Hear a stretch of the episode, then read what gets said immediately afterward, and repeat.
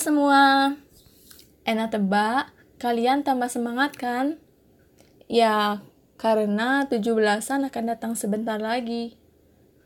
Meskipun berbeda sedikit dari tahun kemarin, tapi semangat harus tetap membara kan? Yap, di episode kali ini Ena akan bercuap-cuap suatu hal. Jadi, kemarin teman Ena bercerita. Eh, bukan kemarin sih, maksudnya beberapa hari yang lalu bercerita. Di sini, kalau Ena deskripsikan atau gambarin ceritanya secara singkat, dia memberitahu kalau dia itu kayak susah keluar di sebuah tempat yang rumit gitu. Gimana ya? Ah, kayak gini. Seperti kita masuk dengan percaya diri di tempat itu, yakin, semangat, membara jiwa pantang menyerah. Nah, udah sampai beberapa langkah, kita dihadapkan dengan dua atau beberapa pilihan. Yang kita nggak tahu ujungnya itu jalan yang mana pintu keluarnya itu yang mana. Kayak labirin ya kalian tahu kan labirin pasti? Atau mungkin pernah terjebak dalam sebuah labirin labirin yang enak maksud bukan lagunya Abang Tulus ya. Nanti malah nyanyi. Tentu dong kalian tahu apa itu labirin dan bisa ngebayangin gimana sih labirin itu. Jadi kalau di Kamus Besar Bahasa Indonesia, labirin itu tempat yang penuh dengan jalan dan lorong yang berliku-liku. Selain itu juga dikatakan labirin adalah sesuatu yang rumit. Jadi labirin itu kayak sebuah tempat yang luas dan di sana banyak jalan yang nanti ujungnya atau pintu keluarnya itu satu. Dan kadang malah nyasar ketemu jalan buntu. Lalu balik lagi, cari lagi, coba lagi, sampai ketemu jalan keluarnya.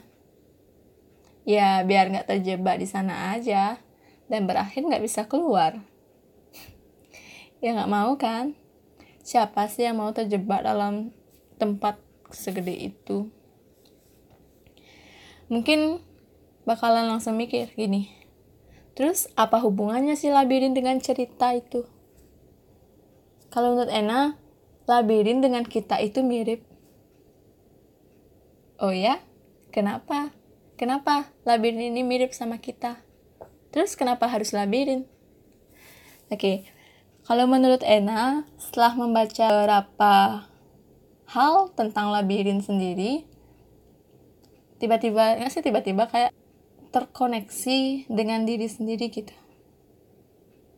Jadi langsung mikir gitu maksudnya, kita ini mirip dengan sebuah labirin. Ini, misalnya dalam sebuah masalah yang kita hadapi, tentu kita bakalan mencoba untuk menemukan cara-cara atau solusi yang baik untuk menyelesaikan si masalah ini. Untuk menemukan titik terang atau ujung dari permasalahan yang ada. Ya kan? Kalau menurut Ena bakalan langsung mikir kayak gini. Iya juga ya. Kita kalau ada masalah bakalan mencari jalan keluar untuk keluar ya udah menemukan sebuah cara nih untuk menyelesaikan si masalah ini. Eh, malah bikin tambah runyam. Jadinya nggak berhasil. Alhasil, mesti mencari cara yang lain. Mencoba menemukan si solusi untuk membantu menemukan si ujung atau akhir dari masalah ini. Mirip dengan kita masuk ke sebuah labirin kan? Mengikuti sebuah jalan yang sisi kiri deh misalnya. Belok kiri tapi kita malah nemu jalan buntu. Kembali lagi mencari jalan yang lain. Nah mencari jalan yang bisa membantu kita untuk keluar. Iya di dalam sebuah permasalahan juga gitu. Kadang saking sulitnya kita sampai mau nangis atau kayak mikir gini ini gimana ya? Biar masalah ini kelar dan bingung pasti. Tentu agak sama. Eh, bukan agak sama sih. Maksudnya mirip. Kayak kita berada di tengah-tengah labirin. Udah mulai resah dan kayak kesel.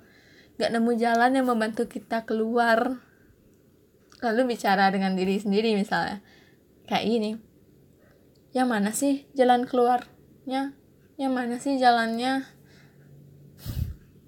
Menurut kalian bener nggak kalian saat dengar podcast ini pas di episode ini ya iya iyalah kan ngomongin labirin di episode ini merasa nggak kita dengan si labirin itu mirip